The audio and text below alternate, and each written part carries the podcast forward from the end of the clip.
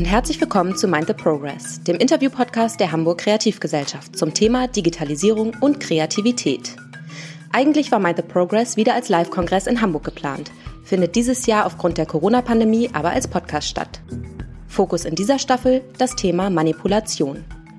In einer komplexen Welt, in der Fake News, Big Nudging und manipulierte Wahlen Einzug in unsere Gesellschaft halten, möchten wir den Podcast als Blaupause für einen Moment der Reflexion nutzen. Dafür haben wir wunderbare Gäste aus ganz unterschiedlichen Bereichen eingeladen und sprechen mit ihnen über die Definition, die Konsequenz und den Umgang mit Manipulation, über Haltung und Verantwortung und die Frage, wie gestalten wir gemeinsam eine positive digitale Zukunft. Übrigens, wenn du beim Kongress Mind the Progress 2021 in Hamburg live dabei sein willst, nutze die Möglichkeit und erhalte 20% auf das Early Bird Ticket. Verwende dafür einfach unseren Code Podcast20. Den exklusiven Code für unsere Podcast-HörerInnen kannst du in den Shownotes noch einmal nachlesen und beim Ticketvorverkauf auf unserer Website www.mindtheprogress.de einlösen. Trage dich einfach auf der Kongress-Website unter Kontakt in unsere Mailingliste ein, um den Vorverkaufsstart nicht zu verpassen.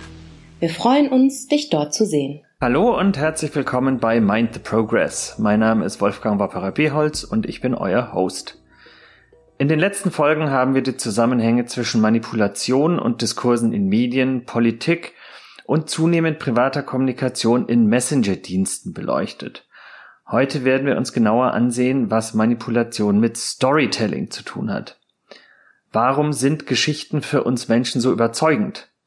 Wie konstruiert unser Gehirn Geschichten über uns selbst und wie manipulieren uns diese Geschichten? Wie wird die Macht von Geschichten in Politik, Wirtschaft und Gesellschaft genutzt, zum Guten wie zum Schlechten? Wir alle kennen die Kraft von Geschichten aus eigener Erfahrung. Über das Wie und Warum dieser Kraft spreche ich heute mit Andri Hinnen und Jyoti Guptara. Andri hat International Affairs, Strategie und International Management studiert und nach Gastspielen in größeren Unternehmen die Firma Sense gegründet, die auf die Bewältigung und Vermittlung komplexer Sachverhalte spezialisiert ist. Zusammen mit seinem Team erarbeitet er Strategiemetaphern, begleitet Veränderungsprozesse und kreiert Animationsfilme, Infografiken, Spiele und digitale Plattformen aller Art. Daneben ist André Privatdozent an den Universitäten St. Gallen und Basel sowie Autor und Filmschaffender. Mit dem Kinodokumentarfilm Unter Wasser atmen gewann er das Zurich Film Festival und war für den Prix de Soleure nominiert. Die Serien Little Green Bags und Academic Gifts haben ein Millionenpublikum erreicht und sowohl das Sachbuch Reframe It als auch das Kinderbuch Welcome to the World, It's a Strange Place wurden zu Bestsellern.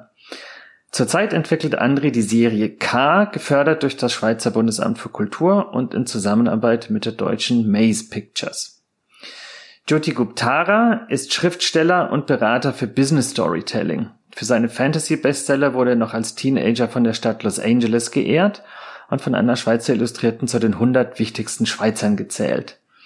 Jyoti hilft Unternehmen, menschengerecht zu kommunizieren durch Geschichten. Er hält Vorträge und Workshops rund um das Thema Storytelling und hilft als Coach Führungskräften durch Storytelling Einfluss und Ertrag zu steigern.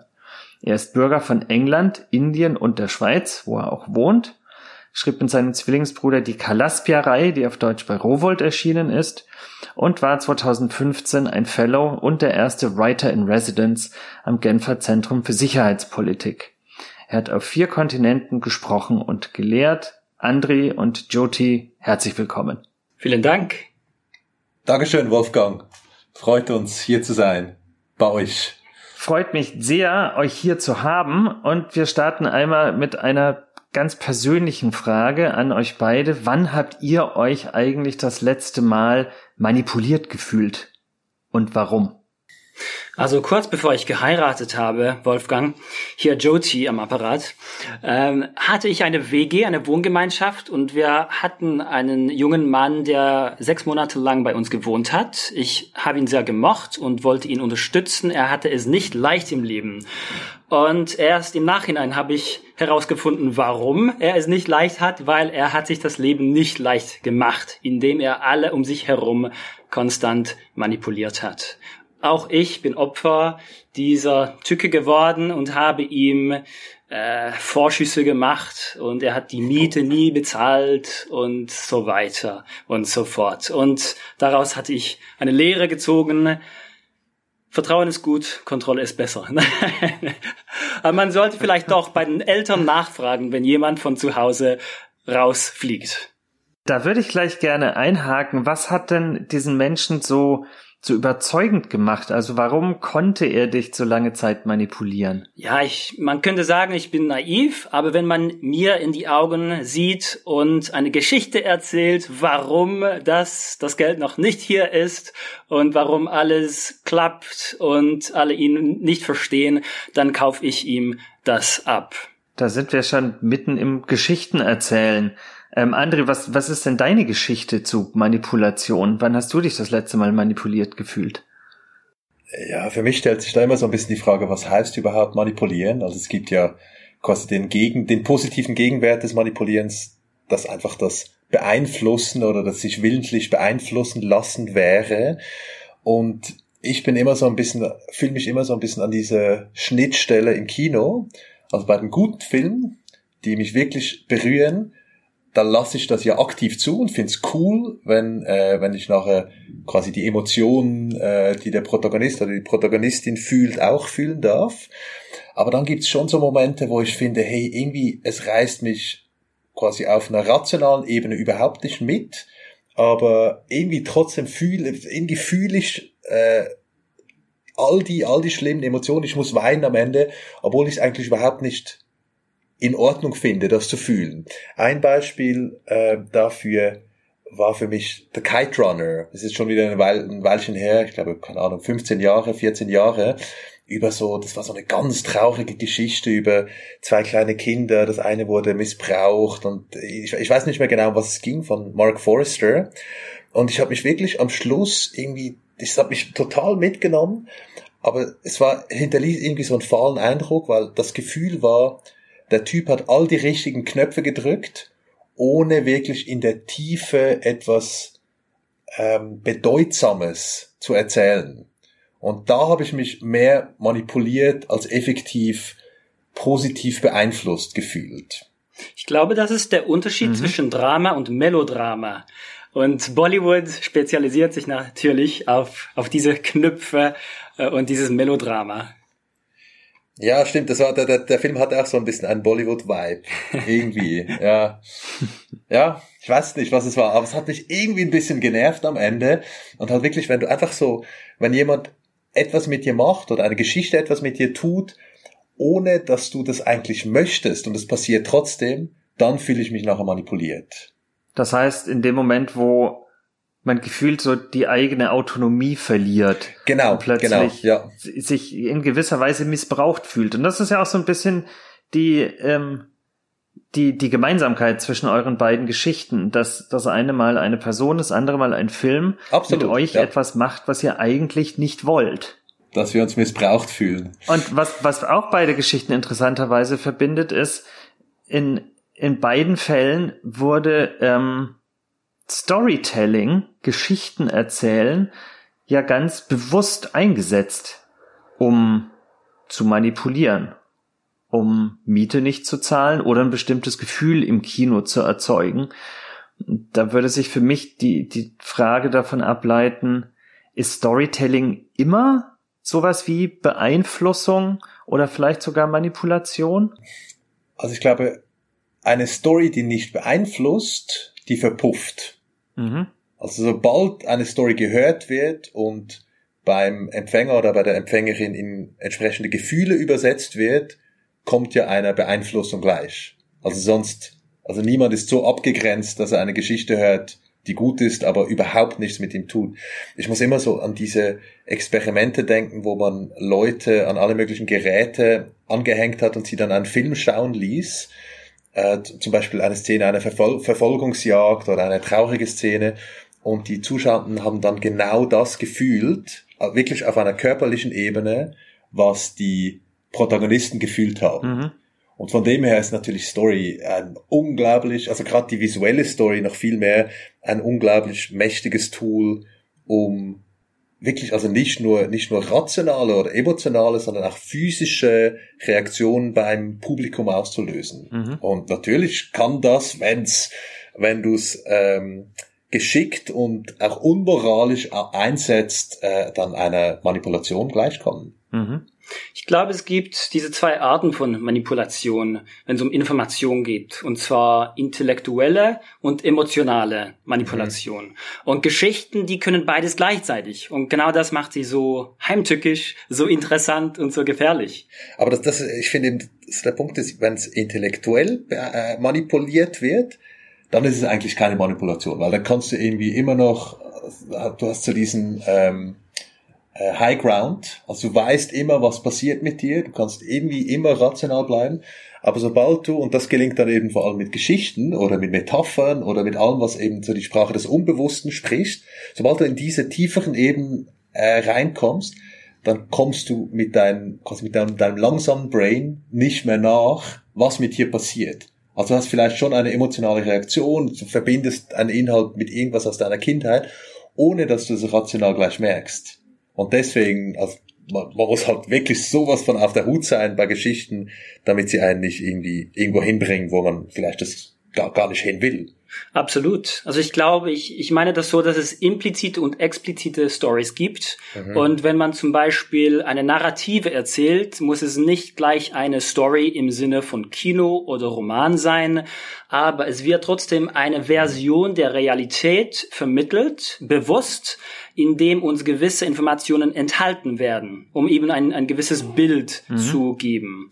Und das meine ich mit intellektueller Manipulation. Mhm. Also das heißt, auf der einen Seite ist die, die Auswahl der Informationen, die in der Geschichte präsentiert werden, die Zusammenhänge, die in der Geschichte hergestellt werden, das ist Teil der, der Beeinflussung auf einer intellektuellen Ebene. Was du betont hast, André, ist ja, dass es gleichzeitig aber eben ältere Bereiche unseres Gehirns aktiviert. Und das macht es uns natürlich schwer, uns dagegen zu wehren, wenn unser Kleinhirn plötzlich Hormone ausschüttet, dann tut sich unser Großhirn schwer, da dagegen da muss ich immer an Otto denken. Kleinhirn an Großhirn. Ah, ähm, ja, ja, absolut. Aber also ich, ich bin kein Neurologe, ich habe keine Ahnung, was da die tiefschürfenden Prozesse dann wirklich sind dahinter. Ich habe in einer Folge mit einem ähm, Psychologen und Philosophen darüber gesprochen und der hat es tatsächlich so ähm, erläutert, dass wenn, wenn wir in die Forschung schauen, ähm, die uns das so erklärt, dass eben tatsächlich ältere Teile unseres Gehirns ähm, die äh, Emotion, aber eben auch tiefer noch als die Emotion eben so das, das, das sensorische, das, das körperliche äh, Gefühl ähm, verarbeiten, dass die halt primär von, von solchen Sachen wie Storytelling oder Manipulation angesprochen werden. Logisch, ja. Also ich, ich finde, da gibt's immer so ein paar schöne Beispiele. Ähm, es gibt ein wunderbares Buch, das heißt The Science of Storytelling. Ich glaube, du, Jody, hast das auch gelesen, oder? Ja, dieses von William Storr. Und der, der beschreibt so cool den Unterschied zwischen einem rationalen Argument und der Arbeit eben mit einer Story oder mit einer Metapher. Und zwar ist es so, wenn du ein rationales Argument bringst, das wirklich nur auf dieser Ebene des, des Reasoning stattfindet, dann werden relativ wenige Teile des Hirns aktiviert.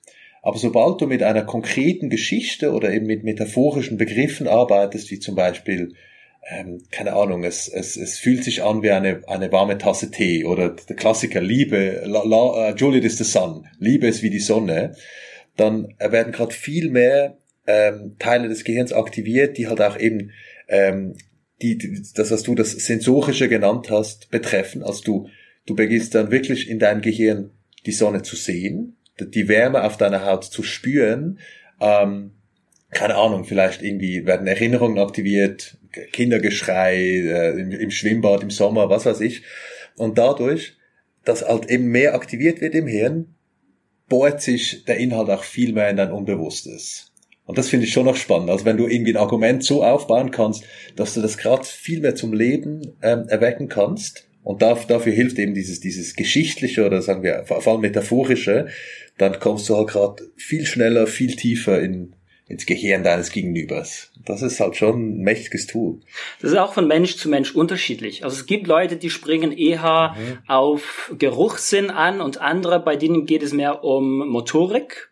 Aber Tatsache ist, der Mensch kann auf unterbewusster Ebene nicht ganz unterscheiden zwischen dem Realen und dem Imaginären. Und darum, wie André gesagt hat, ist das so, ähm, wirkt das so echt. Also ja. wenn ich im Kino sitze, habe ich vielleicht eine Schüssel Popcorn auf meinem Bauch und die Füße ähm, werden mir massiert, aber ich habe trotzdem Angst, von einem Massenmörder getötet zu werden. Schön in Bilder gefahren.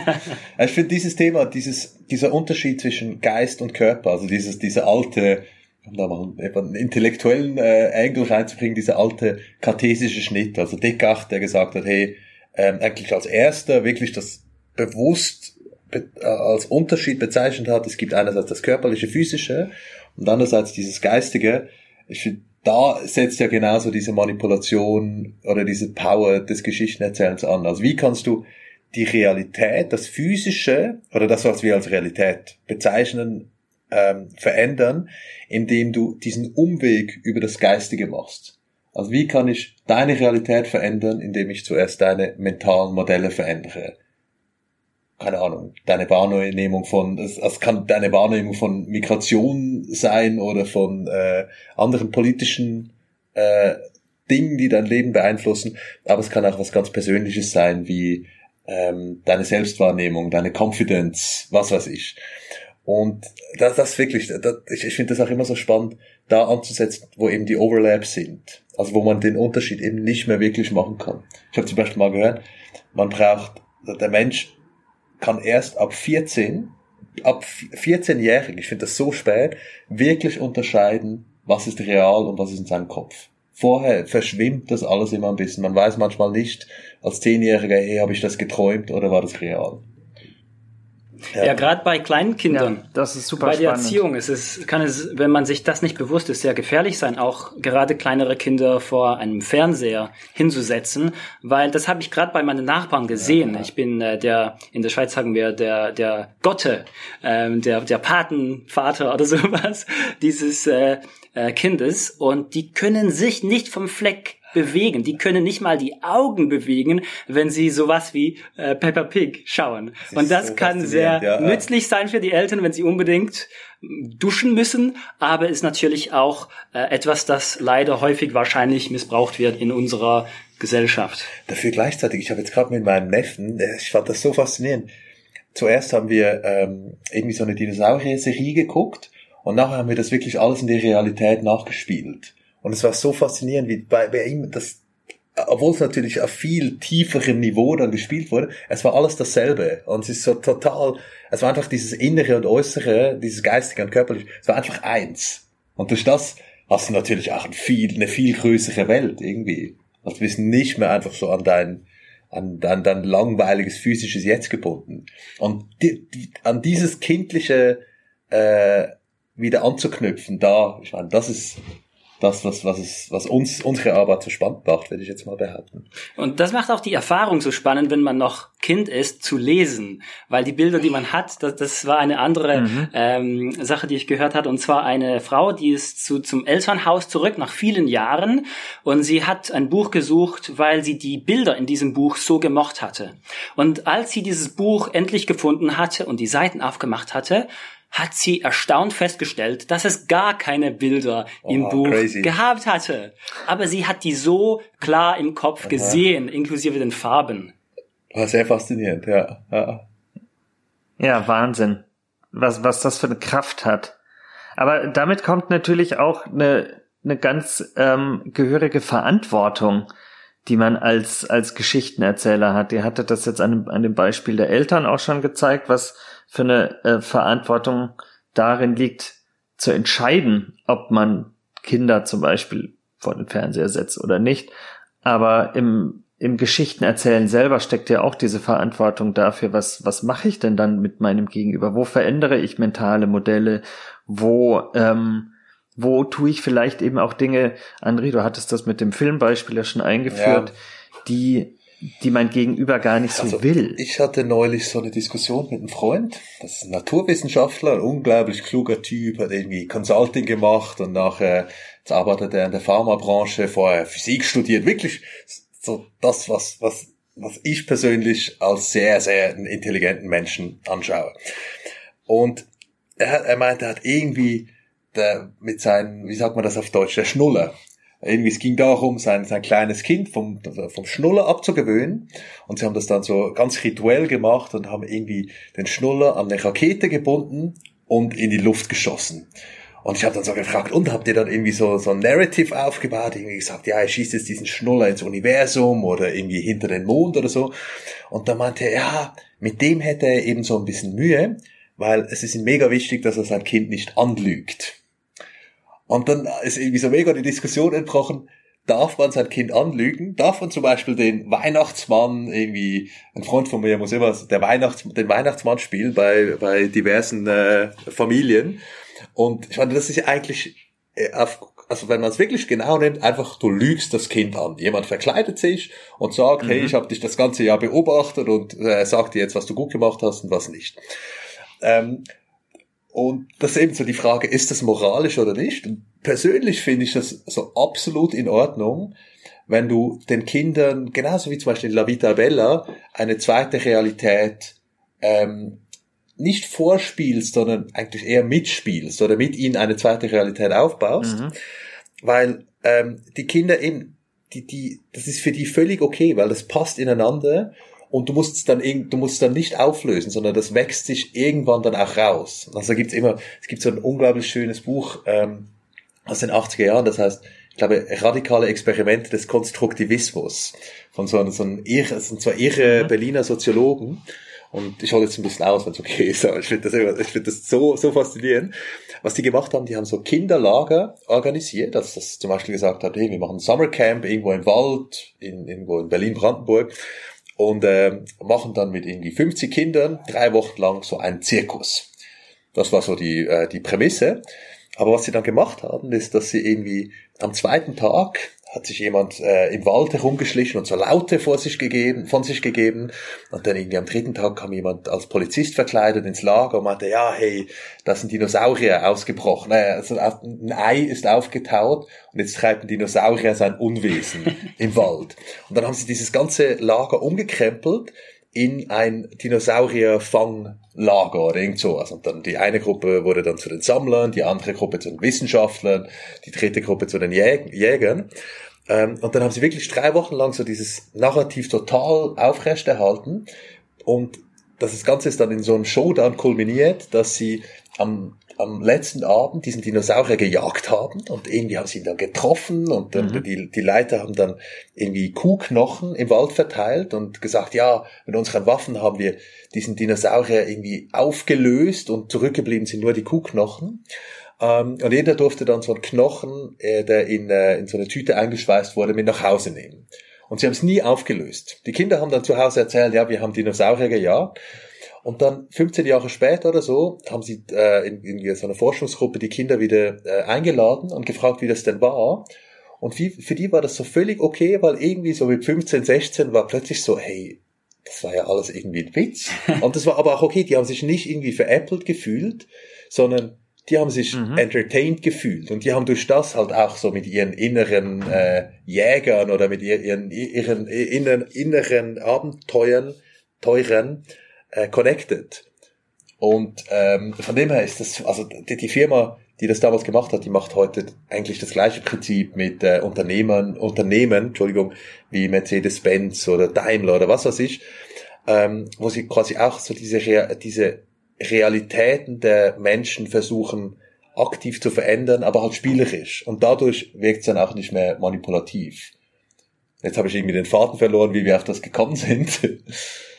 Ja, das ist, ähm, die, die Frage war ja die Verantwortung des Geschichtenerzählers und ich glaube, das ist ein total wichtiger Punkt, den du machst, dass wenn das spielerisch passiert und wenn das auch was, was ist, was man gemeinsam mit dem, dem Rezipienten erlebt und entwickelt, ähm, und dass dadurch was Co-Kreatives auch wird, ist natürlich was völlig anderes, als wenn ich den anderen eben nicht als Gegenüber einbeziehe, sondern im Grunde benutze um irgendein Ziel zu erreichen, das im Zweifelsfall für das Gegenüber gar nichts Positives zur Folge hat. Genau.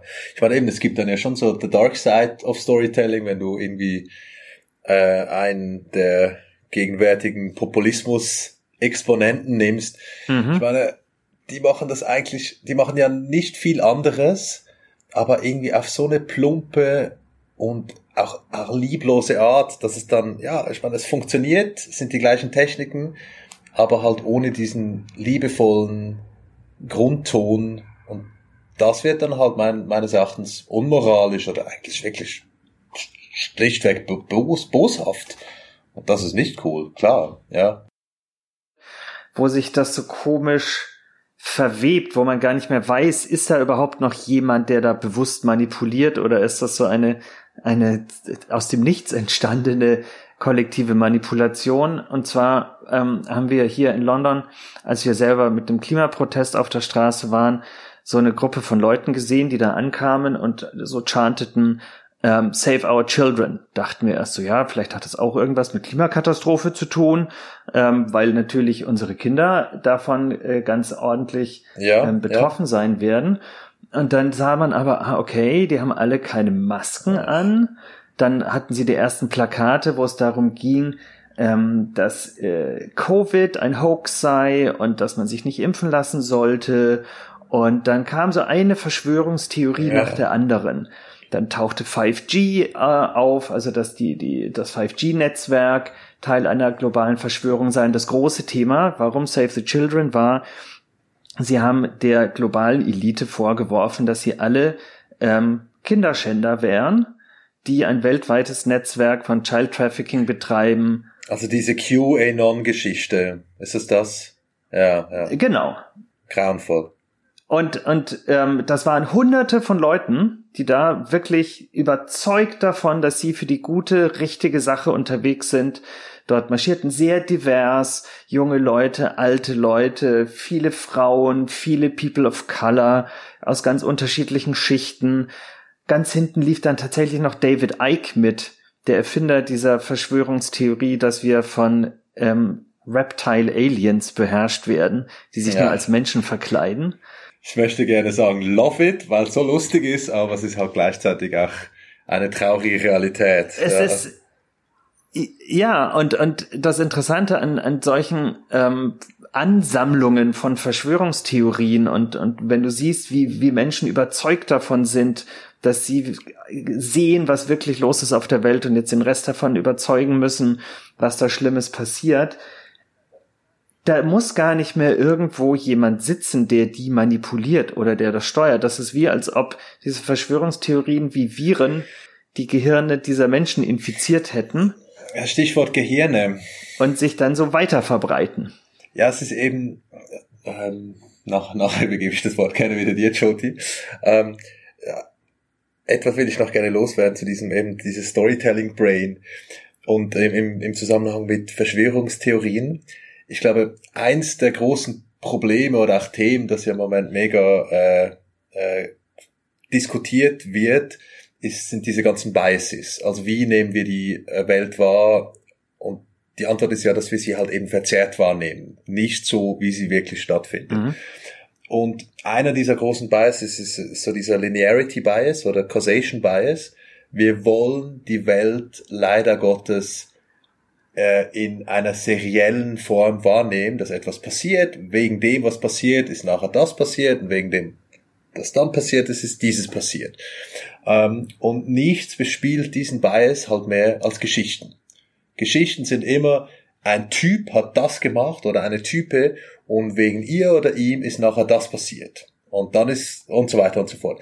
Also es ist nicht systemisch, weil irgendwie als, als, als, als keine Ahnung, ein Netz von Zusammenhängen, wo Leute vielleicht auch Opfer von, von, ähm, von Vicious Cycles zum Beispiel werden und so weiter und so fort, sondern es immer Leute, die aktiv etwas machen und damit etwas, äh, da, da Dinge tun, die in etwas anderem resultieren.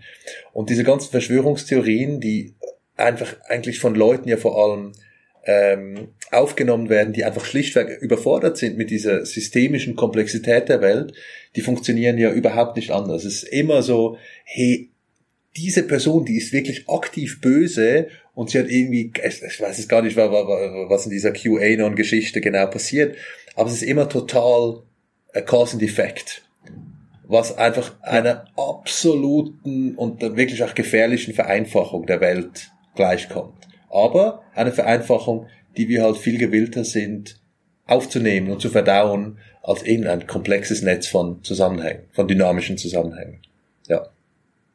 Und die in unserer evolutionären Geschichte ja auch hilfreich und nützlich war. Absolut, ja. Also diese Biases mhm. sind ja als, als Anpassung entstanden an eine soziale Realität, wo es total hilfreich war, genau, sich zu genau, überlegen, ja. wer hat was jetzt eigentlich gemacht und warum ist dieser Verwandte von mir oder der andere Stamm dort drüben jetzt auf diese Idee gekommen oder haben jene Sache unternommen. Mega guter Punkt, ja. Ja, es gibt ja, es gibt ja so diese, diesen Begriff Biases and Heuristics. Und Biases ist quasi die, mhm. die negative Form und Heuristik die gut, die, die positive. Also Denkabkürzungen oder Intuition, Gut-Feeling, das sind alles Dinge, die wir gebrauchen müssen und können, um eben so mit dieser Madness der komplexen Umwelt fertig zu werden. Aber gleichzeitig kannst du sie halt, können sie uns auch ein, wie sagt man, ein Schnippchen schlagen und uns in die Irre führen. Mhm. Und das können halt die, die Manipulierenden dieser Welt äh, zu ihren Gunsten einsetzen. Ja. ja. Also ich möchte ja. auch die Kehrseite ansprechen und zwar es gibt bestimmt vielleicht eines oder zwei dieser Dutzenden, wie du sagst, Ansammlungen von Verschwörungstheorien, die einen Kern Wahrheit haben. Zum Beispiel finde ich es persönlich stark, dass Menschen auf die Straße gehen, um für Kinder, die ja wirklich in der Sexsklaverei sind, einzustehen. Weil das ist keine Verschwörung, das ist Fakt. Äh, ich weiß, dass es viele Leute gibt, inklusive Indien, wo mein Vater herkommt, die ich selber gesehen habe, die heute noch im 21. Jahrhundert ja. Sklaven sind. Und das hat mich ehrlich gesagt auch mhm. irritiert bei dieser ganzen äh, Black Lives Matter Movement, dass viele weiße Leute für die unterdrückten Schwarzen eingestanden sind. Und das ist ja schön und gut, das darf und soll man, aber sie haben keine Ahnung, dass es bis heute wirkliche Sklaven noch gibt. Und das gehört für mich auch zur allgemeinen Bildung. Also für mich ist ein Gefahr, wenn verschiedene Verschwörungen zusammenkommen, dass die wirklich wichtigen Themen verloren gehen. Aber wir müssen auch aufpassen, mhm. dass äh, welche Medienkanäle auch immer wir vertrauen, nicht eine Narrative aufbauen, um etwas zu diskreditieren, das tatsächlich gewisse Interessen verheimlichen wollen. Absolut bei, bei uns in, in UK gibt's gerade von uns, und uns heißt in dem Fall Extinction Rebellion UK, ähm, angestoßen eine große Diskussion über ähm, ja, Machtkonzentration in der Medienlandschaft. In, in Großbritannien sind 70 Prozent der Printmedien in der Hand von fünf bis sechs Milliardären. Und das ist natürlich eine Machtposition, aus der heraus ganz viel äh, Kontrolle ausgeübt werden kann, welche Informationen werden zu welchem Thema verbreitet, wie wichtig wird zum Beispiel das Thema Klimakrise genommen oder eben nicht.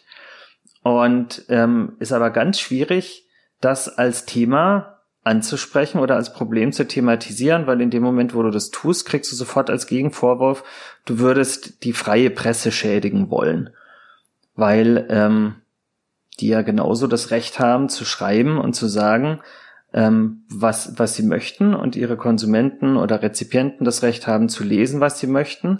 Und das macht es dann ganz schwer, genau wie du sagst, dieses, dieses tatsächlich existierende Problem von Informationskontrolle zu thematisieren. Und da haben Verschwörungstheorien, aber auch die wahren Geschichten, die viral gehen können, ja, manchmal könnte man sagen, die sind noch unsere Hoffnung, weil man kann eine Botschaft so verpacken, dass sie ähnlich prickelnd ist für ähm, unser Gehirn, wie auch das, äh, was eben schadet. Also es gibt äh, ein mhm. sehr gutes Buch, Made to Stick, das kennt André auch. Success. Das sind so unsere gemeinsamen Ressourcen, die wir als Storyteller einsetzen. Und das Buch beginnt äh, mit einem Freund, der äh, auf Reisen ging Ähm, und der ist eines Tages erwacht in der Badewanne, nachdem er eine sehr attraktive junge Frau an der Bar getroffen hat. Und diese Frau wollte ihm ein Getränk kaufen und er hat sich sehr geschmeichelt gefühlt, bis er eben den ersten Schluck nahm und nichts mehr wusste. Und nun liegt er also in dieser Badewanne mit Eis um seinen Körper und er sieht einen Zettel. Beweg dich nicht. Hier ist ein Telefon und eine Nummer. Und das war eine Notnummer. Er hat also telefoniert und äh, hat erklärt, das war die, die Notdienste.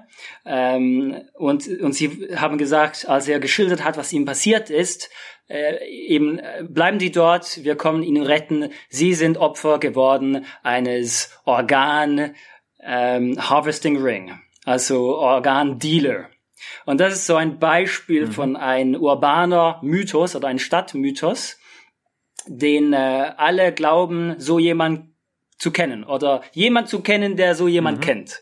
Und was Chip und Dan Heath, mhm. die Autoren, daraus gemacht haben, also sie haben hunderte von anderen ähnlichen Geschichten analysiert und sie haben so diese Faktoren ähm, eben die Success-Faktoren ähm, heruntergebrochen. Wie kann man Informationen so verpacken, dass sie endlich viral gehen können oder zumindest die äh, eine größere Chance haben?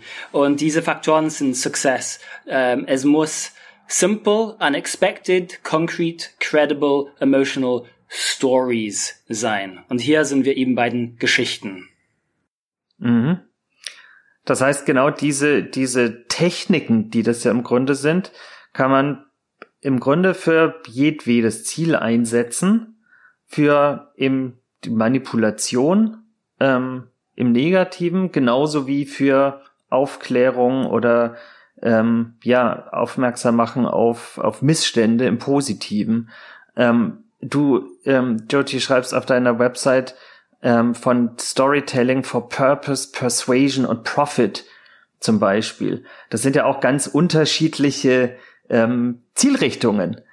Ähm, wie, wie passt dann sowas wie, wie Purpose und Profit zum Beispiel zusammen oder wo gibt es vielleicht auch Konflikte zwischen diesen unterschiedlichen Zielen? Ja, Konflikte kann es durchaus geben.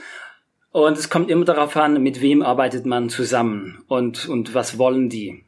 Also es gibt gewisse Firmen, die haben vielleicht nicht explizit ähm, eine, eine Metanarrative im Sinne von einer übergeordneten Purpose, also Sinn und machen trotzdem super Arbeit, super Produkte und äh, dienen den Menschen. Das ist ganz okay.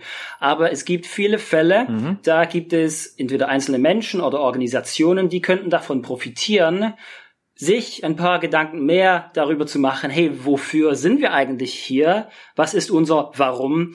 Und wenn man das hinkriegt, das hat zur Folge, dass die Leute überzeugter sind, also die Mitarbeiter. Und wenn du von etwas überzeugt bist, dann bist du automatisch überzeugender, wenn du im Gespräch bist, zum Beispiel als Verkäufer, und somit geht automatisch der Aufsatz, ähm, die Zahlen nach oben. Also ich finde eigentlich auch, es überhaupt mhm. nicht, äh, es sind überhaupt nicht entgegengesetzte Zwecke, also Pur Purpose, Persuasion und Profit. Ja. Ja, also es, es hat eine Studie gegeben 2009 von Anthropologen, die haben 100 Schriftstellern 100 Gegenstände kaufen lassen auf eBay. Das nennt man Significant Objects Study. Und diese 100 Schriftsteller, die mussten irgend so einen Kram kaufen für circa 1,25 Dollar und für diesen Objekt eine Geschichte verfassen und wieder ins Internet stellen. Und man wollte sehen, was passiert. Und es ist so, dass was sich ursprünglich für circa 128 Dollar kaufen lassen hat, ohne Story, hat sich mit Story wieder auf eBay für 3612 Dollar verkauft. Also eine Wertsteigerung von durchschnittlich 28, über 28 Mal. Also das zeigt, dass eine Geschichte an sich irgendetwas, was äh, mit uns macht, das den Wert oder den empfundenen Wert steigert was uns auch wieder, ich finde, auch so ein bisschen zu diesem Anfangsthema bringt, also das Thema Sensemaking oder Aufladung. Ähm, oder eben, also ich, komme jetzt drauf wegen dieser Gehirngeschichte, weil sobald halt du etwas an eine Geschichte, an eine Metapher, Analogie, an etwas quasi bedeutsameres knüpfst, knüpfst als einfach dieses physische Element, dann leuchtet irgendwann das ganze Gehirn auf und dadurch wird's halt so, macht's, ergibt's viel mehr Sinn für dich. Und ähm, also wir hatten ja vorher, Wolfgang, du bist ja der Sensemaking-Experte, also äh, unterbrich mich, wenn ich irgendwas Falsches sage. ähm, aber äh, jetzt muss ich, muss ich mal den Faden wiederfinden. Ähm, wir hatten es ja vorher von dieser Geschichte mit England, dass du irgendwie fünf äh, Oligarchen hast, die quasi die ganze Medienlandschaft beeinflussen. Und mhm. ich meine, die geben natürlich schon mit den Geschichten, die sie erzählen, quasi den Sinn vor, den die Menschen aus der Realität machen. Also sie bestimmen dadurch, mhm. was sie erzählen, da, durch das, was sie erzählen, äh, die komplette Wahrnehmung der Welt. Und ich finde das so mhm. unfassbar problematisch, glaube aber nicht, dass du das irgendwie über ähm, quasi Gegengeschichten ähm, irgendwie, ich bin da, aber das ist so der persönliche Glaube, da, da bin ich ein bisschen äh, bleak, was das anbelangt. Ich glaube nicht, dass, dass man da einfach dagegenhalten kann mit irgendwie Organisationen von äh, irgendwelchen Internetgruppen, äh, Kollektives dagegenhalten, sondern ich glaube, das muss wirklich auf Policy-Ebene passieren. Also es kann nicht sein, dass so reiche Menschen erstens so reich sind und zweitens so viel Einfluss ausüben können. Also ich finde, da, da muss man einfach irgendwie mit Gesetzen dagegenhalten äh, und als Gemeinschaft ja. beschließen, hey, wir wollen nicht, dass eine Person, ich meine, wenn sie so viel Geld hat, das ist das eine, aber auch so viel Einfluss ausüben kann auf uns, das sind wirklich vorrevolutionäre Zustände. Also das ist das eine, was ich wirklich ja. noch loswerden wollte. Ich finde das so ganz, ganz, ganz gefährlich. Ähm, weil mhm. dieses, dieses Sense-Making, der, der, der den Sense, der quasi der den Takt oder die den Takt vorgibt bei diesem Sense-Making, das ist so das Mächtigste, was du tun kannst.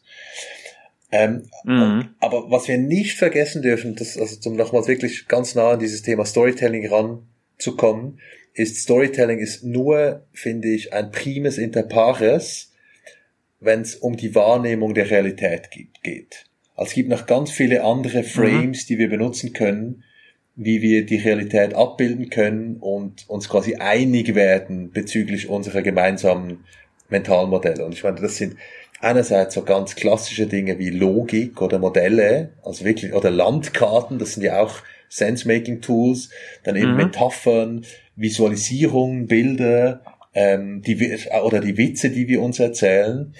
Und dann halt auch wirklich äh, und das ist für uns als Storyteller eigentlich ein langweiliges Thema, aber nichtsdestotrotz ein unglaublich wichtiger Gegenpol, Statistiken. Empirie, mhm. All, alles Quantitative, ähm, das wirklich nahe und unverfälscht bei der Realität bleibt. Und da kann man dann halt schon ähm, mega dagegenhalten, auch als Medium, wenn jemand irgendwie zum tausendsten Mal die Geschichte, keine Ahnung, vom äh, ähm, schwerbehinderten, äh, verletzten Kriegsveteranen erzählt, wenn man sagt, okay, ja, aber jetzt gucken wir mal die, die Geschichte an. Äh, es kann vielleicht ein Amerikaner hat sein Bein verloren, aber gleichzeitig wurden irgendwie 500.000 Iraker umgebracht. Von denen haben wir halt leider keine so schönen Fotos. Aber die Statistik ist deutlich und unverfälscht.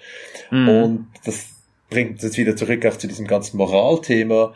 Ich finde, die Moral vom Storyteller ist auch, ähm, bewusst sein, sein Gegenüber zu machen, als wenn er jetzt nicht einfach Stories als Lach pour Lach erzählt, um irgendwie, keine Ahnung, emotionale äh, Rights zu verkaufen, sondern irgendwie, um, wenn es wirklich um Inhalte geht, dann ist es seine Pflicht auch zu sagen, hey, es ist nur eine Geschichte ähm, und das quasi auf mhm. zu ähm, fangen mit einfach ganz klaren Facts. Und ja, das finde ich schon, äh, das dürfen wir nicht, nicht ganz vergessen. Es reden immer alle von Storytelling, wie cool das ist und so, aber es ist nicht der einzige, die einzige Technik. Und wenn jemand mit Storytelling äh, quasi etwas Gefährliches macht, heißt es nicht, dass wir mit Storytelling antworten müssen, weil wir haben noch andere Techniken, die mhm. ähm, vielleicht ein bisschen sperriger sind, aber nichtsdestotrotz sehr, sehr große Macht entfalten können. Ja, bin ich, bin ich völlig d'accord mir ging es letztens an einer, an einer Stelle, so dass ich gemerkt habe, ah, was, was macht da die Story mit mir eigentlich gerade und wo brauche ich genau so ein Gegengewicht, als ich ähm, Sapiens von, von Noah Yuval Harari gelesen habe. Ein sehr dickes Buch über die Geschichte der Menschheit, was sich aber sehr, sehr flüssig liest, unter anderem deswegen, weil er ein hervorragender Geschichtenerzähler ist. Sehr catchy, ja, ja. Und dann erzählt er eine sehr, sehr plausible Geschichte dazu, wie Geld entstanden ist. Die erfundenen Ordnungen, ja. Wie Geld in die Welt gekommen ist. Und die Geschichte haben wir alle bestimmt schon mal gehört. Ähm, Menschen haben Sachen getauscht, das ist aber wahnsinnig aufwendig. Wie viel äh, Milch soll ich denn für den Schuh, den ich gerade repariert habe, nehmen? Und eigentlich brauche ich aber auch Eier und ähm, der Schuh, den ich letztes Mal repariert habe, war aber größer als der, den ich jetzt. Und wie rechnet man das alles ineinander um? Und deswegen Geld als die Lösung. Und das hat er wahnsinnig ausgeschmückt und klang wahnsinnig plausibel. Nur ist es leider falsch. Weil Geld nicht so in die Welt gekommen ist. Geld ist in die Welt gekommen, ähm, nicht durch Münzen und Tauschgeschäfte und dem Markt, sondern als Buchgeld in der Beziehung zwischen ähm, Staaten und ihren Subjekten, Bürgern, als eine Möglichkeit, deren Besteuerung zu organisieren. Da ist Geld ursprünglich entstanden und erst in zweiter Linie ist es in den Markt gekommen, als Leute angefangen haben, ihre Steuerschuld gegenüber dem Staat zu handeln untereinander. Und erst ganz am Ende kamen dann sowas wie Münzen und, und Werteinheiten, die im Markt verwendet werden. Und das war für mich auch so ein Beispiel, wo jemand sehr kluges, ähm, in, in einem groß angelegten, intellektuell, intellektuell anspruchsvollen Maßstab eine Geschichte erzählt, die ich dann aber nur kontern konnte, weil ich zufällig die Empirie dazu kannte. Ja, es gibt ja, es gibt ja diesen wunderschönen Satz, si non è vero è ben trovato. Wenn es nicht wahr ist, ist es wenigstens gut erfunden. Also, das mhm. ist halt, äh, das ist halt immer die Frage, wann ist die Wahrheit wirklich wichtig? Und wenn mhm. sie einen Effekt hat auf wirklich die Art, wie die Leute denken und handeln, fair enough. Aber dann wiederum, also es ist halt immer so diese Polarität, so eben so, wie sehr dürfen wir einfach Geschichten auch äh, uns, uns zurecht fabulieren. Und wenn es niemandem wehtut, mhm. ist das mhm. völlig okay, aber eben, es schwingt halt so diese Verantwortung mit, ähm, dass man halt wirklich die Leute beeinflusst oder eben auch manipulieren kann mit guten Geschichten. Und eben auch wieder diese, diese Kindergeschichten. Also jedes Kinderbuch hat, das kann Leben verändern. Auch wenn es überhaupt nicht wahr ist. Also Where, Where the Wild Things Are zum Beispiel. Ähm, mhm. Dieses Maurice, Maurice Sonntag, oder wie heißt, heißt der? Ich glaube, mhm. ähm, ich meine, das ist so, das hat Generationen von Kindern ähm, beeinflusst und wahrscheinlich auf eine gute Art und Weise aus unserer Perspektive, also dieser Umgang mit diesen inneren Monstern und dass die, dass es durchaus einen Platz gibt für die. Aber ähm, stell dir vor, es wäre irgendwie, keine Ahnung, ein, äh, ein Kinderbuch darüber, dass, äh, äh, dass es völlig okay ist, diese Monster dann auch mit nach Hause zu nehmen und die Eltern umzubringen oder sowas. Ähm, mhm. also das, okay, das nicht das beste, scharfsinnigste Beispiel, aber äh, einfach, ja, es, es schwingt mit jeder Geschichte eine ein Rattenschwanz von Beeinflussung oder eben von Manipulation mit. Das ist, das ist halt so, ja. Aber das ist ja auch das Coole dran. Ja, das geht ja auch ganz tief, weil, weil Geschichten sind ja auch ganz wesentlicher Teil davon, wie wir uns überhaupt als, als Personen, als Identitäten konstruieren. Und dann kann natürlich so eine Geschichte ganz weitreichende Konsequenzen dafür haben, wie ich mein, Absolut, mein ja, ja. Leben, meinen Sinn, meinen Auftrag, was auch immer konstruiere. Und je nachdem, welche Abzweigung ich mit welcher Geschichte da nehme, werde ich im Zweifelsfall ein anderer Mensch dadurch. Die Dominant Narratives auf individueller und auf kollektiver Ebene erst recht. Ja. Genau. Change the story, change hm. the culture. Also sehr interessant auch für mich als halb Europäer, halb Inder, zu sehen, wieso die verschiedenen Kulturen sich auch verschieden entwickelt haben. Und das hat ganz viel mit Geschichten zu tun im Sinne mhm. von Weltanschauung. Also in was für eine Realität leben wir? Was ist Zeit? Was ist ein Mensch? Was ist der Kosmos oder eben ein Chaos, wie es die meisten Leute angesehen haben. Also die Griechen haben Fortschritt gemacht mhm. damals, die Altgriechen, weil sie sich ja in eine Kosmos gesehen haben, also in einer Universum, das Sinn ergeben hat. Und somit konnte man das Ganze beobachten oder besser gesagt durch logische Schlüsse versuchen. Das war das Problem, dass sie eben nicht beobachtet haben. Empirik kam ja erst viel später mit Francis Bacon, so, keine Ahnung, ab 16. Jahrhundert. Und man musste auch das griechische Denken durchbrechen. Aber wir müssen uns bewusst sein, dass jede Generation und Kultur auch in einem gewissen Umfeld, sagen wir, wie ein See schwimmt. Und das sind die für uns transparenten, oder besser gesagt nicht ähm, erkannten Geschichten. Also wieso denken wir, dass zum Beispiel, äh, was André angesprochen hat, Statistik. Warum ver vertrauen wir überhaupt Statistik? Heute haben wir ja das Problem, dass sogar wissenschaftliche Methoden nicht mehr ganz so vertrauenswürdig zu sein scheinen wie früher. Also diese ganze Fake News Geschichte ist ja nichts Neues. Das hat es schon immer gegeben. Das Problem heute ist, dass wir eine andere Geschichte haben über die Wahrheit selber, also über unser eigenes Denken. Sind wir rational und bis zu welchem Grad? Und äh, da könnte ich noch lange darüber erzählen, aber das sehe ich persönlich als ähm, die größte Herausforderung unserer Zeit. Nicht Fake News per se, sondern die Weltanschauung, was es fördert. Mhm. Ich muss da immer, ich, ich finde so ein Klassiker ist bei uns, ich, ich bin aus Zürich, so aus der Zwingli-Stadt, also unser Luther, äh, unser, unser großer Reformer heißt Zwingli und äh, so seine große Prämisse, seine große Geschichte, wenn ich das richtig verstanden habe, ist halt so ein bisschen, äh, wenn du hart arbeitest, dann wirst du erlöst. Liebe gegen Leistung, klassisch. Und, äh, und das ist sowohl als auf individueller Ebene total verbreitet eigentlich bei uns. Ich bin auch ein bisschen so aufgewachsen, du kriegst Liebe, wenn du einen guten Job machst in der Schule. Und auch auf kollektiver Ebene ist halt so, ja, hey, wir müssen hart arbeiten, dafür kommen wir nach ins Paradies. Und das ist halt schon krass, wie so dieses, eben so dieses dominante Narrative oder dieser sehr dominante, ist ja eigentlich noch keine Geschichte, ist ein Glaubenssatz, aber wie sich das halt auch dann mhm. mittels Geschichten in den, in den Köpfen der Leuten festsetzt und eigentlich die, nicht nur die Wirtschaftsgeschichte unseres, unserer Region, sondern eigentlich die, die Gesamtgeschichte so unfassbar prägt. Und das zu durchbrechen, ich meine, dafür, dafür musst du dann wirklich ein Murdoch sein und jahrzehntelang äh, äh, die Boulevardpresse oder mehr als das wahrscheinlich bespielen. Und ich meine, das ist halt im Moment wirklich, ja, wenn ich da ganz kurz, kurz was sagen darf, ähm, das ist im Moment halt wirklich die, die große Frage unserer Zeit, wie kann ich diese total eingefahrenen Wahrnehmung der Realität und ich habe keine Antwort drauf, wie, wie man diese, diese Wahrnehmung, diese mentalen Modelle, keine Ahnung, dieses, das, das Midwest in, in den USA, oder äh, unserer Wahrnehmung von, von Migrationsströmen, was weiß ich, wie man das wirklich verändern kann ähm, auf eine etwas ein bisschen menschlichere äh, vielleicht auch more reasonable, äh, nicht nur Art und Weise, sondern auch, auch äh, äh, in eine more reasonable Richtung. Ähm, und wer die, wenn wer hier die eine, eine einfach, einfache Antwort drauf finden kann, den, den würde ich gerne in den Arm nehmen.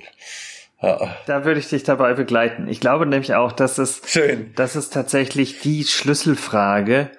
Und ich hatte vorhin ja schon so dieses, dieses äh, Bild verwendet oder diese Metapher von, von Geschichten, ähm, die sich wie Viren oder Verschwörungstheorien zum Beispiel, die sich wie Viren in unseren Köpfen festsetzen. Es gilt ja erst recht für diese Metanarrative, die, die ja unser ganzes Denken prägen und bestimmen die werden halt auch immer wieder bestärkt, ja, ja.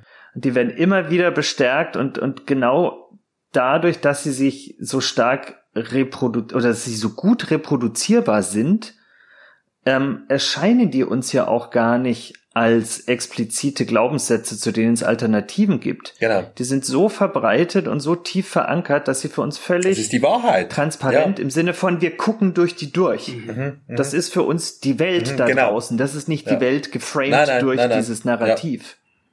Ja. Voll.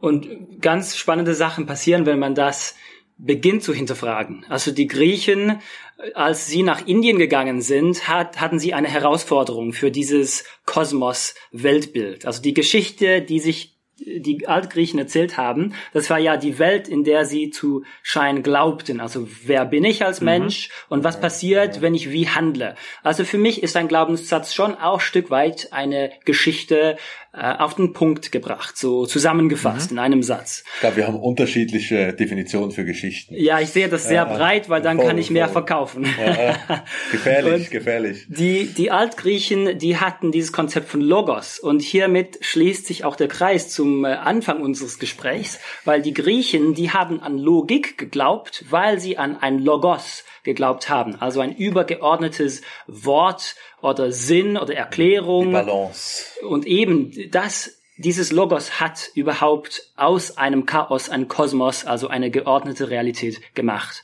Das war alles schön und gut, bis sie unter Alexander der Große nach Indien gekommen sind und die Buddhisten kennengelernt haben. Weil die Buddhisten sind vom genau umgekehrten ausgegangen. Die haben gesagt, hey, aber woher wisst ihr denn, dass Logos das Ultimative ist? vielleicht ist es nicht ein rationales Wort, vielleicht ist es nicht rationale Stille. Shunya.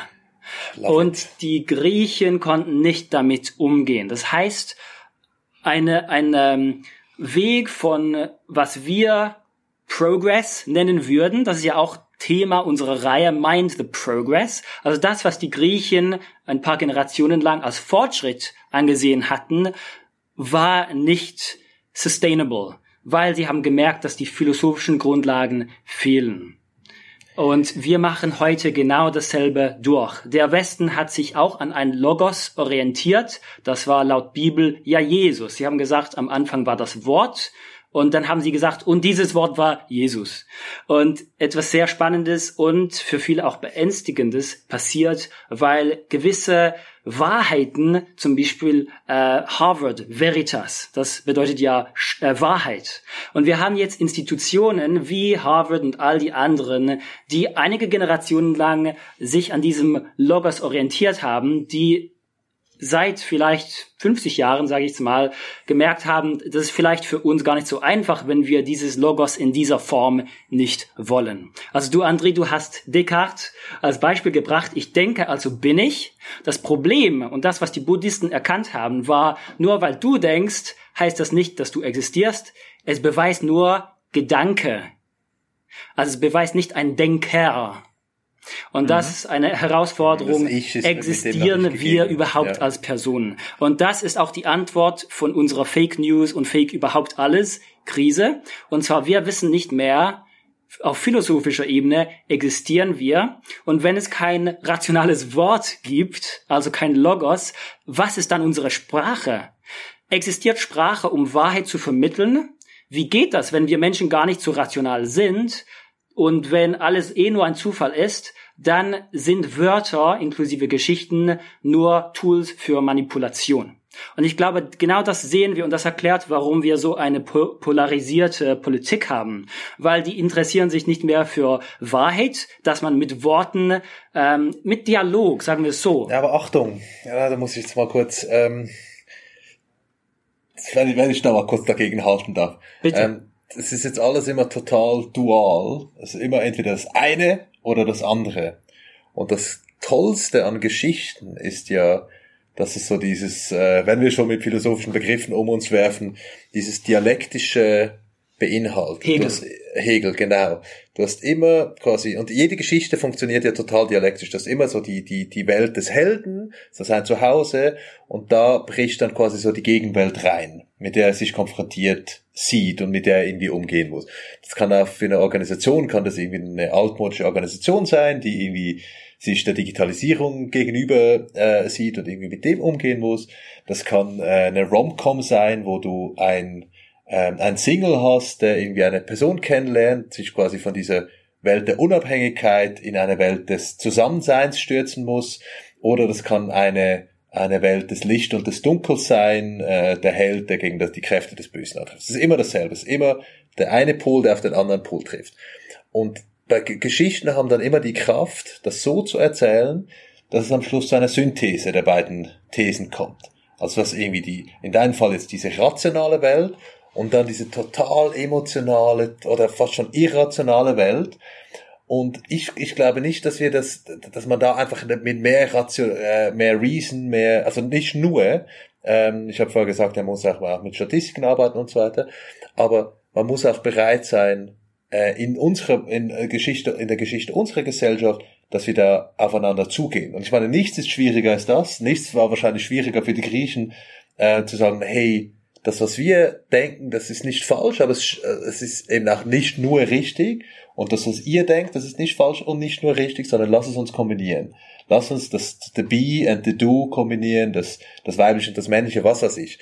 Und das ist wirklich das, was für mich Geschichte ausmacht und wirklich auch dieses zutiefst menschliche ähm, der Geschichten, dass sie fähig sind, vermeintlich unmögliche Gegenpole miteinander zu verbinden. Und ich meine, die beiden unmöglichen Gegenpole in unserer Welt ist dieses ultra rationale, data-driven, uh, reason above everything und diese, keine Ahnung, ähm, armen, auf der Strecke gebliebenen Menschen, die halt nicht so denken, sondern total emotionalisiert sind und dass wir da fähig sind, auf, ein bisschen aufeinander zuzugehen und irgendwie eine neue Welt, wo eben dieses tiefe, emotionale und das rationale koexistieren und auch eben vielleicht etwas Neues miteinander schaffen kann. Ja. Long Speech. Und so diese, diese, diese Vision, die du skizzierst, die hat ja auch eine, eine Parallele darin, wie unser Diskurs über all diese Sachen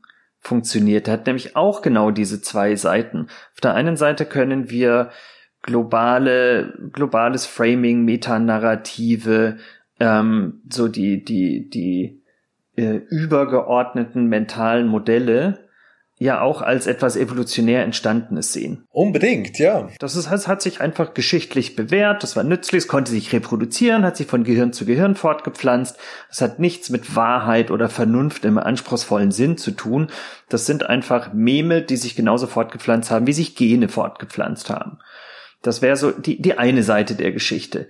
Wenn man, wenn man die verabsolutiert, dann geht sowas wie Vernunft zum Fenster raus. Auf der anderen Seite, indem wir solche Argumente machen, wie ich es jetzt gerade skizziert habe, setzen wir ja schon voraus, dass es sowas wie Vernunft gibt. Wir erwarten ja, dass jemand diesem Argument zuhört und mit dem Kopf nickt und sagt, ja, das klingt plausibel. Also wir setzen so einen Begriff wie Plausibilität zum Beispiel voraus oder dass es sowas gibt wie ein gutes Argument oder ein schlechtes Argument, dass man überhaupt miteinander argumentieren kann. Also das heißt, diese normative Komponente, die es gibt, sowas wie richtig oder falsch, setzen wir genau dann voraus, wenn wir dafür argumentieren, dass es trotzdem alles nur evolutionär entstanden ist und gar nicht wirklich in Anführungszeichen existiert. Und genau diese Spannung kriegen wir ja gar nicht aufgelöst. Und wenn wir da ne, auch so ein Schwarz-Weiß draus machen wollten, genau, ja. wenn es entweder nur die naturwissenschaftliche Sicht der Dinge gibt oder die moralische Sicht der Dinge, also wenn es entweder Newton oder Kant ist, dann verlieren wir immer die Hälfte dessen, was wir ja brauchen, um überhaupt Sensemaking machen zu können. Schön gesagt. Ja. Was mit Descartes begonnen hatte, ist mit Derrida zu Ende gegangen. Also das ist der Unterschied zwischen die Moderne und die Postmoderne. Die Moderne hat ja gedacht, wir äh, leben in einer Welt, die Sinn macht und wir Menschen sind rational. Das hatte viele Vorteile, auch viele Nachteile. Und jetzt ist es sehr spannend zu sehen, ob sich eben diese Synthese ergibt, ergeben kann. Aber das erklärt die, die neuen Culture Wars, die wir zurzeit erleben. Weil wenn es nur diese Seite gibt der Postmoderne, im Sinne von, ja, alles ist Zufall und hat sich einfach so entwickelt, dann sind Worte Waffen. Aber Worte sind nicht ein Medium für Kommunikation von rationaler Wahrheit, das wir überhaupt verstehen können, um so im Dialog zusammen ja, vorwärts gehen zu können. Meine, gleichzeitig wir sind uns unsere zugrunde liegenden Assumptions, wir waren uns dieser noch nie so bewusst, wie wir es jetzt sind. Ich muss immer, es gibt so, es gibt auch diesen berühmten Streit zwischen Hobbes und Locke, äh, John, oh, Locke, John Locke, der irgendwie sagt, hey, ähm, die Menschheit, du musst sie nicht dazu zwingen, sich zu organisieren, sie haben das in sich drin, sie werden sich finden, zu einem friedvollen Zusammensein. Und Hobbes sagt, oh nein, man muss sie zwingen, sonst zerfleischen sie sich gegenseitig. Und es war, es war ein total rational geführtes Argument eigentlich. Beide bauen so ihre, ihre ähm, äh, Argumentbäume auf. Aber wenn du ihre Geschichte anguckst, siehst du, dass Hobbes, äh, der mit seinem, der so ein total negatives Menschenbild hat, während Kriegszeiten aufgewachsen ist und Locke während Friedenszeiten aufgewachsen ist. Das heißt, sie haben einfach so zutiefst unterschiedliche Ansichten der Welt. Und da können sie noch so logisch äh, miteinander argumentieren oder, keine Ahnung, über die Jahrhunderte hinweg äh, argumentieren. Aber es ist einfach so, dass sie die Welt anders wahrnehmen von Anfang an. Und heute sind wir uns dem viel bewusster. Es gibt eben diese zigtausend Forschungen über Biases and Heuristics. Äh, wir reden aktiv über dieses, diesen Unterschied vom Unbewussten, vom Bewussten, vom Emotionalen, vom, vom äh, Rationalen. Und ich glaube, wenn wir das ein bisschen auch, äh, auch in unseren Gefilden aktiver tun und immer nachfragen, hey, was ist eigentlich das Thema hinter dem Thema? Was ist die Assumption hinter der Assumption oder unter der Assumption? Dann ähm, sind wir schon einen Schritt weiter als noch vor ein paar Jahrhunderten. Und ich finde das eigentlich eine, eine schöne Entwicklung. Aber wir müssen halt wirklich very aware bleiben, ähm, was uns eigentlich antreibt, das zu sagen, was wir dann wirklich sagen. Ja, wahrscheinlich ist, ist das halt genau die, die doppelte Herausforderung, dass wir eben nach der Postmoderne und nach der Auflösung von so, so globalen Sinnstrukturen haben wir das nicht mehr einfach vorgegeben, wir haben nicht die Religion, die uns sagt, das ist gut und richtig. Wir haben nicht die, äh, das philosophische Paradigma, das uns sagt, Vernunft sieht so aus. Aber gleichzeitig haben wir die, die Möglichkeiten, all unsere Positionen eben als Positionen zu verstehen genau, und nicht genau, mehr zu verabsolutieren ja, und nicht mehr zu ja. sagen, aber ich sehe das so und deswegen hast du Unrecht, sondern wir haben die Möglichkeit zu sehen, ah, das ist alles historisch bedingt, meines so wie deines. Und wir können in den Dialog kommen. Wir können uns genau über die Assumptions hinter den Assumptions unterhalten. Und das ist, glaube ich, schon neu geschichtlich, dass es diese Gleichzeitigkeit von der, der große Rahmen fehlt. Und wir haben aber eigentlich das Handwerkszeug, um, um den auch gar nicht zu brauchen, sozusagen ich, ich glaube, wenn ich da noch ein quasi wie ein neues Thema reinchippen darf, meine, jetzt hatten wir es immer von, von Storytelling, was, und am Anfang, am Anfang haben wir auch drüber geredet, was das für ein wichtiges Thema für Kinder ist, ähm, von denen wir mega viel lernen können. Also Kinder nehmen ihre Welt ja sehr geschichtlich wahr und lassen sich sehr geschichtlich führen. Und das andere große Thema bei Kindern ist ja das Spiel, Play. Und ich finde, das ist so für uns in dieser total sinnentleerten Welt ein, ein total wichtiger Anhaltspunkt. Wir können mittels Stories, mittels all den anderen Frames, die uns zur Verfügung stehen, mit den Inhalten und den Abbildern dieser Welt wirklich spielen. Und ich finde immer dieses Bild der, der Knete schön. Die Welt und, und ihre Abbilder ist ja wie, wie, wie Knete, also Clay mit die wir immer wieder neu formen können. Wir können sie immer wieder ummodulieren. Wir können Geschichten auseinandernehmen, neu zusammensetzen. Und das ist so ein, eine der schönsten Geschenke, die uns quasi unsere Existenz machen kann. Wir können mit der Existenz, in der wir leben, immer wieder spielen und sie und neu wahrnehmen und neu erzählen. Ähm, und eben auch nicht, na, nicht immer alles so ernst nehmen. Und das finde ich schon ähm, ja eigentlich ein, wie, das für mich persönlich ist das wie ein neuer Sinn, der aus dieser Sinnentleertheit ähm, entstanden ist. Ja. Ich möchte gleich da andocken. Ich finde das ein sehr schönes Bild von Knete und vielleicht auch als Tipp, um praktisch zu werden für unsere Zuhörerschaft. Und zwar, ich gehe so vor, wenn ich eine Geschichte bauen will, dann schaue ich zuerst nach dem Substanz, also eben die Knete und dann schaue ich nach der Struktur, also was lässt sich daraus machen, mhm. so dass es die Botschaft am besten transportiert und dann Stil. Wie möchte ich das rüberbringen? Was für ein Medium oder mit Humor oder mit welchen sonstigen Mitteln? Und äh, das ist so mein Drei-Schritt-Vorgang. Substanz, Struktur und Stil. Und den, den, diese drei Schritte kann man natürlich dann sowohl eher zweckgerichtet einsetzen. Gibt so ein sehr schönes Buch, das äh, äh, sich mit den äh, zwei Arten von, von Spielen im Sinne von Games beschäftigt, den Finite und den Infinite Games. Finite Games wären eben Spiele, die ein bestimmtes Ziel, einen Zweck haben, wo man sagt, ich baue diese Geschichte jetzt auf diese Art und Weise, um damit ein Ziel zu erreichen. Na, so wie du zum Beispiel sagst, Purpose, Persuasion and Profit, weil ich damit bestimmte Ziele verfolge. Oder ich kann Infinite Games damit spielen, die kein Ziel verfolgen. Die spiele, weil ich sie gerne mhm. spiele. Play. Na, was uns wieder ja. zurückführt zu drei Wochen lang äh, Dinosaurierjäger sein und dabei zwar komplett verarscht zu werden, aber das ist total egal. Völlig, ja. Weil das Spiel ist fun, das ja. Wesentliche. Das ist spannend und es macht Spaß und es ist kreativ und es ist erlebnisreich.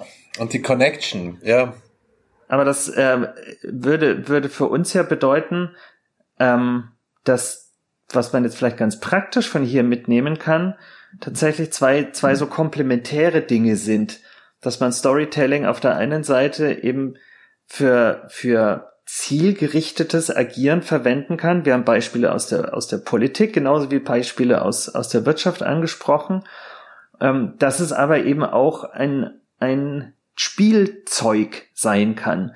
Und dass es vielleicht auch eine, eine Hausaufgabe für uns alle sein kann, in unserem Leben so ein bisschen zu gucken, wo sind denn Gelegenheiten, um mit Geschichten zu spielen und auch ja, gemeinsam ja. das zu tun. Ach, mit den, die, die, mit den Geschichten, die uns dominieren, ja. Ja, ich glaube, also man darf auch äh, in ernsten Momenten immer wieder dieses Spielerische einbauen, weil sobald man spielerisch an die Sache äh, rangeht, wird es ja meistens ein bisschen, wird es ja eigentlich erfolgreicher. Und auch eben halt irgendwie liebevoller, ist so ein bisschen meine Erfahrung. Also weil, weil sobald du irgendwie mit dir wie mit einem Kind umgehst und quasi dieses Spielerische zelebrierst, ist es irgendwie wie, es ist alles, alles wirkt ein bisschen mehr in Zuckerwatte getaucht. Als großes Bild.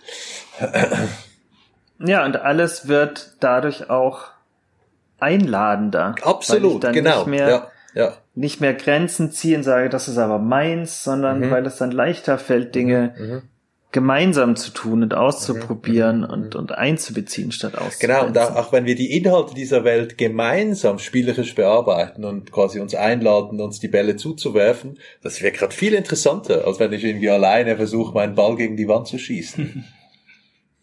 also natürlich ist es auch wichtig, um zu üben, aber ja, letztendlich wollen wir das ja zusammen tun. Ja, und äh, ich finde, wir haben jetzt das zu dritt auch schon ganz toll, toll getan. Ja. Also ich hatte großen Spaß dabei, mir Bälle mit euch zuzuwerfen und euch dabei zuzusehen und zuzuhören. Gleichfalls. Euch Gleichfalls, ja wirklich, ja. Ähm, und ich, ich wünsche all unseren Zuhörerinnen und Zuhörern, dass sie das im Anschluss weiterführen. Für jetzt und für heute euch beiden, Andri und Joti, vielen Dank. Danke euch. Ja, vielen Dank für die Einladung. Ja, war sehr cool. Sehr, wirklich sehr irgendwie ins, inspirierendes Gespräch, ja. Fortsetzung folgt. Schön gesagt. Dann bis gut. zum nächsten Mal. Genau. Macht's gut. Vielen Dank auch an euch, unsere Hörerinnen und Hörer, fürs Einschalten und Zuhören. Damit ihr auch in Zukunft keine Folge verpasst, abonniert und folgt dem Podcast bei Apple Podcasts oder wo immer ihr Podcasts hört. Wir freuen uns natürlich auch über Feedback und Rezensionen.